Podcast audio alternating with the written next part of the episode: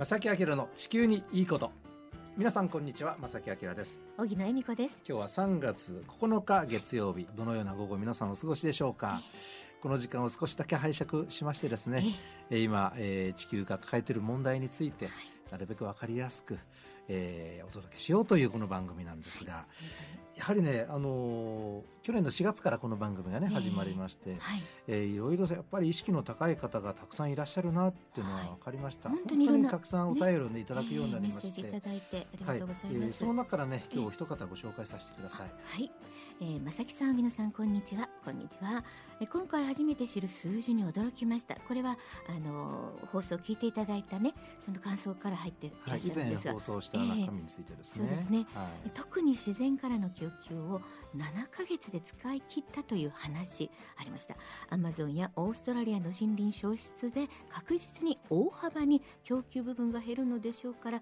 来年の今頃今年の数字が出るのが少し怖いです。日本も早く環境先進国になってほしいなとラジオネーム丸込さんからいただきました。はいありがとうございますいやねもともとその地球が作り出すものをえこれ昨年のデータなんですが、はい、7か月でも使い切っちゃってるんですよと、ちょっと番組でね人間はってねお話をしたんですけど、ね、してくださって、で今年はこの数字がどうなるかまたね、えー、今年の暮れあたりね発表されるんでしょうか。あ来年になってからかな発表されるんでしょうかね。気になるところですが、ね、しますね。はいマルコンさん、はい、お便りありがとうございました、はい、さて今日もですね実はゲストをお越しいただいて江森さんに、ね、お越しいただいて、はい、えー、我々にできること気候変動問題に対してということでお届けしたいと思います。お付き合いください。よろしくお願いいたします。この番組は公益財団法人兵庫環境創造協会と近畿地区のイオンリテール株式会社そしてパタゴニアの提供でお送りします。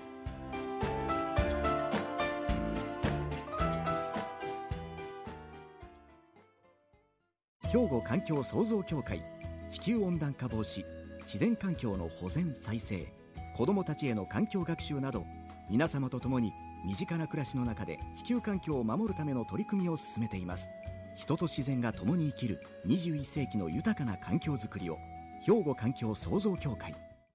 さて、えー、今日もですね先週に引き続きゲストの方をお越しいただいています。はい改めてご紹介したいと思います。国立環境研究所内地球環境研究センター副センター長でいらっしゃいます江森聖太さんです。こんにちは。こんにちは。こんにちは。よろしくお願いします先ほどね丸込さんのお便りご紹介した、はい、早速ですねご指摘を受けまして、ね、えー、訂正も含めて補足情報をお願いしたいと思うんですが、はい、お願いします。あの昨年の場合はねあの自然が作り出すものをまあ7か月で使い切った、はい。えー、でまあこのね、えー、今年はどうなのかっていうね、うん、気になるっていうお便りでしたけれども、えー、ね本当実はその、うん。江守先生あのこの日でもう全部使い切りましたよっていうその時にもうすぐに発表されるんですそうですね。えー、はい、あの Earth Overshoot Day っていうんですけど、はい、 overshoot っていうのはこう飛び越しちゃったってことですよね。うんえー、えー、そのその年分のこう自然の限界に行動と近づいていって、え飛び越した日に今日が飛び越しましたというふうにあの発表があります。インターネットでその7月末前後ですね、はい、あの気をつけて見ていただいてると、うん、あのそういうのが出てくると思います。はい、毎年そういうふうにしてるみたいです。僕も最近っていうかまあここ数年で知ったんですけど、はい。大体そしたら7月前後ぐらいにも使い切る。えー、とだから、えー、と去年7月末で最速だったって言ってるので、えー、そうですね。えーその前は8月だったりとか、あるいはもっと後だったりしたんだと思いますけど、ありがとうございましたさて本題に入りましょうか、はい、今日はですね江森さんにどのようなお話を伺おうかなって考えたんですが先週はねあの電力についてのお話をねしていただいたんですが、えーまあ、気候変動対策について私がたちができること私たちができることまあいろいろ思いはつくんですけれども、ちょっとまとめてね、あの理解を深めようということで今日お届けしたいと、ぜひお願いしたい思うんです。そのあたり、はい、多分江森さんはそのあたりを一生懸命ね、全国回られて、あの講演などされてるとは思うんですけども、ね、もうはい、されてるかと思います。えーまずどどういうふうに考えたらよろしいですか？ですね。あの皆さん多分子供が学校に行って温暖化のことを習ってきて、はい、じゃあ今日からできることをやりましょうって言われて、えー、言われるのは大体その、えー、こまめに電気を消しましょう、はい、暖房冷房の設定温度、うん、えー、それから、えーと、シャワーを出しっぱなしにしないようにしようとか、うんうんえー、なるべく車に乗らないで自転車に乗りましょうとかですね、はい、歩きましょうとか、うん、そういうことだと思うんですよね。はい、えー、でそれはもう今もういい子たちは あの良い子の皆さんは みんなよく知ってて、はい、えー、あのやってくれてる人も多いと思いますし子供に言われてやるようになったお父さんお母さんとかも多いと思うんですよね。はいえー、でただそこだけでいいのかっていうのはすごくいつもありまして、えーっていうのはみんなでそうやってこまめにちょっとずつやってまあいいことですよ。いいことだしあの電気代も安くなるしぜひやっていただきたいと思いますけどじゃあまあ日本の、えー、CO2 の排出量っていうのはまあ頑張って減らしても数パーセントなんじゃないかなと思うんですよね。えー、その取り組みだけでは。それとその取り組みだけではね。でエネルギーの作り方えー、火力発電で電気が作っている状態でそれを使う量を頑張って減らすのか、はい、それともそもそも CO2 を出さないエネルギーを作ってもらって、えー、それを使うのかですね、うん。うん、そこを考える必要があると思うんですよね。根本的なところ、えー、でまずそういうそのあエネルギー元から変えることが必要なんだっていうことを、えー、皆さんに理解してもらうということが、あの最初に必要だと思ってます。うん、でそもそも今その地球がどういう状態になってて、はい、で CO2 排出ゼロを目指さなくちゃいけないなんてすごいことをなんで目指さなくちゃいけないのかということを、うん、まあその自分なりに腑に落ちるというか、うん、納得するっていうことが僕は最初に必要な気がしていて、ですので僕の例えば講演会をしてですね聞いてくださった方に帰ったら最初にしていただきたいのはこまめに電気を消すことよりも先にするのは、えー、インターネットで検索してくださいというふうに最近あの言うようにしてます。えー、気候変動の最近のニュースを、うん、えー、検索してください。あの帰りがけに、うん、あのスマホで検索してください。うん、で最近何が起きてるのかですね、うん、えー、世界でどんな異常気象の被害が起きてるのか、えー、世界でどんな対策が進んでるのか、うん、えー、世界の若者がどんな声を上げてるのかですね、はい、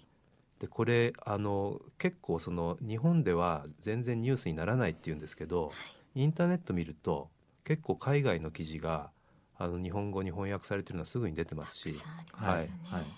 例えばそのあのイギリスの BBC の日本語ページだとか、はい、えー、あの海外の通信社の AFP とかに日本語ページとかですね、うん、えー、日本語ページがあってすぐにあの日本語訳が出るので、うん、結構あの世界のニュースっていうのをあのインターネットでちょっと検索すると日本語で見れるんですよね。うん、えー、毎日ちょっと時間が空いた時にそれ見るとですね、えー、世界何が起こってるか分かると。でそうするともう世界の見え方が変わってくると思うんですよね。えーいつもそれ見ながら暮らしてるのと全くそのこと知らずに暮らしてるのとでは、世界で今何が起こってるかっていう認識が全然違ってくるので、僕はですねまずそこから始めていただけたらなというふうに思ってるんです。この番組もそうなんですけども、この放送を通じて皆さんにお届けしなければいけないんだけどもやっぱり全然足りてないっていうのを僕もネットを見るために実感してこれをなんとかやっぱり皆さんにお届けしようっていうまあ、その流れでこの番組が、まあ、あるわけなんですけれども。正木さんの天気予報をこの間初めて、あの、あの、あの、拝見しましたけど、関西に朝に行った時にですね。そうです。えー、あの、その、えっ、と、気候変動の、その時は、あの、台風のですね、えー、温暖化するとどうなるかという、あの、情報を発信していらして、非常に素晴らしいなと思いました。いや、本当にね。すぐ LINE 送ってましたね。あの、僕が、ひと言だけね、僕が思うのは、その、今までだったら気候変動問題とかは例えば「なんとか特集」とか言って30分番組 1, 番1時間番組とか特集ものでね、はい、こういうものって扱われてたんですけど僕が思うのはやっぱり日々の天気予報の中でそういう情報をちゃんと入れていくと。日々のそのルーチンの中でそれをね目にしたり耳にしたりそれが一番かなと思って入れさせていただいてるんです。いや本当わかりやすくて、はいはい、ね本当素晴らしいすべての気象キャスターにやっていただきたいですね。本当は。だいぶ変わると思うんですよ。はい、と思います。はい、まだ気象予報士仲間にもねい。ろいろ言っときますので、はい、よろしくお願いします。ただ私の話は置いときまして、はい、なるほどそういうことですね。あのやっぱり情報を知ると知らないとではそこから先それから先の行動ってもう明らかにか考え方が変わって行動も変わりますもんね。それであの、まあ、次のステップをちょっと申し上げると、はい、次はまあ人に伝えること。伝えること、えーえー、つまりあのせっかくいいそのですね情報を得ていい情報というか世界に何が起こってるか自分で知って、実感して、はい、えー、そしたら、まあ、家族と話をしていただくとか、はい、友達と話をしていただくとか、うん、あるいはまあフェイスブックで、うん、あのシェアしてみるとかですね、うん、自分のどう思ったかっていうのもそれにつけてみるとか、そういうふうに、えー、その広げていただくということ、えー、そのメディアから情報を得たらあなたがメディアになってくださいというですね、えー、今それができますもんね、SNS とかでね。はい、そのあたりはですけれどもその情報が正しいかどうかっていうのはちゃんとやっぱりそうですね。それもやっぱりたくさん見てるうちに、そのまあご本人なりのこう感覚を持っていただいたりですねちょっと怪しいと思った時にどうやって、えー、じゃあさらに調べるかとか、誰に聞くかとか、えー、そういうことも含めて興味持っていただけたらと思いますね。なるほど知ることそしてその次は伝えることと、さてその先が何があるのかということで、ここで一曲ねお届けしたいと思います。はい、今和の清志郎で500マイル英語バージョンでお届けしました。はい、ね、いいですね。さて、えー、後半もですね、えー、森先生にお伺いしますが、はい、気候変動対策我々にできること。はい。前半はまずですね、えー、知ること。知ること。今世界がどのようになっているのか、はい、えー、どんな活動をされているのか、えー、どんな動きがあるのか。どんな研究結果が出てるのか、はい、それをしっかりと受け止めていただいて、はい、今度は皆さんが発信する、伝えるという2つ目の段階、さてその後ですが。はいえーとまあ、次はあのいよいよですね、まあ、自分の生活の中から出る CO2 を減らすということも、このぐらいの段階であの、まあ、考えていただいてもいいのかな。なるほど、えー、まず知ってからですね、えー、それだけが目的になってしまわないように、はい、あるいはそれをやったらもう自分はいいやっていうふうに思わないようにまず知っていただいて、でそれから自分の身の回りのことももちろん取り組んでいただいたらいいと思うんですけど、はい、でそれをどういう意識でやるかっていうのをですね、うん、最近ちょっといろいろ考えるんですが、はい、例えばですねグレタ・トゥンベリさんは、えーはい、あの飛行機に乗らずに移動することで有名なんですけれども、なぜ彼女は飛行機に乗らないかっていうことを、あのちょっと考えてみていただきたいんですよね。で一つの解釈っていうのは、えー、自分の一人分の飛行機に乗る時に出る CO2 を出さないようにそうしてるんだと、うん、でもそれ違いますよね。あの自分が乗らなくてもその飛行機飛べば CO2 出ますので、うん、あとスタッフが乗ってるんじゃないかとかいろいろあのな話もありますし、だから多分それはあの理由じゃない。じゃあえー、みんなが自分と同じように飛行機に乗るなというふうに言ってる。でこれも多分違うんですよ。ないですね。ええー、それはあのそんなことは急に言われてもみんな無理だっていうのは分かってると思います、ね、そうですよね。うん、でじゃあ何かっていうと、はい、えー、彼女は飛行機に乗らないことによって社会に対してメッセージを出してると。うん、でこれまあ本人が言ってるんですけれども、はい、でまあお金持ちの人は用もないのに乗ってあのマイルがたまったからどっか行こうみたいなですね、うん、非常に気軽に、えー、飛行機に乗ってるかもしれないけれどもそれによってたくさん CO2 が出ると、うん、それによって将来の世代が、えー、大きな被害を受けることの一部に原因になっていたり、うん、あるいは発展途上国の人たちが大きな異常気象の被害を受けることの原因の一部になっていたりするんですけれどもそれを分かってて乗ってますかということを社会に問いかけてるん。だと思うんですよね。でそういうふうに自分が自分のなんていうんですかねライフスタイルに関してアクションを取るっていうのは、えー、自分一人分の CO2 を減らすだけではなくてそのことを社会に向けたメッセージにすることによって、仕組みを変えてくださいっていう訴ええー、にしていくっていうことを同時にするっていうことが僕大事な気がするんですよ。まあ、例えばその、えーと、コンビニでレジ袋を断るっていうのはね、はい、例えばあるじゃないですか。はい、あれもそのレジ袋1枚分の CO2 を減らそうと思ってあれをやってると思ったら、すごくなんというか、まあ、効率が悪いというか。ちっちゃいからなかなかこういうのって、えー、こんなことしても意味があるのかなっていうふうに思いますよね。だけどそういう人がもしどんどん増えてくると、はい、でそれはその自分はこういうふうなものをたくさんあの使ってたくさん捨ててっていう形の社会には住みたくないですという、まあ、そういう意思表示のつもりで断ると、そういう人がもしどんどん増えてきたら、お店の場合側も気が付いて何か考えるかもしれないですし、ええ。そういうなんか仕組みが変わっていくきっかけにつながっていくかもしれないですよね。なるほど、ええ。まああとえっ、ー、と自分の生活の中でもやっぱみんながやったらいいのは比較的こう大口のえー、対策としては、うん、えーと、家ですよね。あの、はい、例えば新しくマイホームを作る方は、はい、ネットゼロエミッションハウスといってゼッチって言いますけど、はい、えー、今新しい家は太陽光パネルつけて断熱よくして、うん、それで、まあ、バッテリーつけたりですね、うん、えー、するとあのもうエネルギー買ってこなくてない買ってこなくてもいいうん、あの家になるわけですけれども、うん、でそういうのが今どんどん増えようとしてます。だけどそれはあのあのそのなんていうんですかね工務店さんによっては、えー、そういうのがいいっていうふうに言わないと最初に言ってくれない時があ,、えー、あると思いますので、あのそれをぜひ選んでいただくというですね、えーまあ、あるいは今もうすでに一軒家住んでる方も、自分の家にこれから、えー、太陽光パネルつけたり、断熱改修リフォームして断熱を良くして、はい、えー、それであの冷暖房の効率を上げていただくとか、うん、あのそんなふうに家をエコにしてしまうエコハウスにしてしまうと、えー、いうことをこれは本当に日本中の人がやると結構効果があるので、大きいですね、えー、大きい対策もですね、あの身の回りでも考えていただきたいなと思いますね。さあ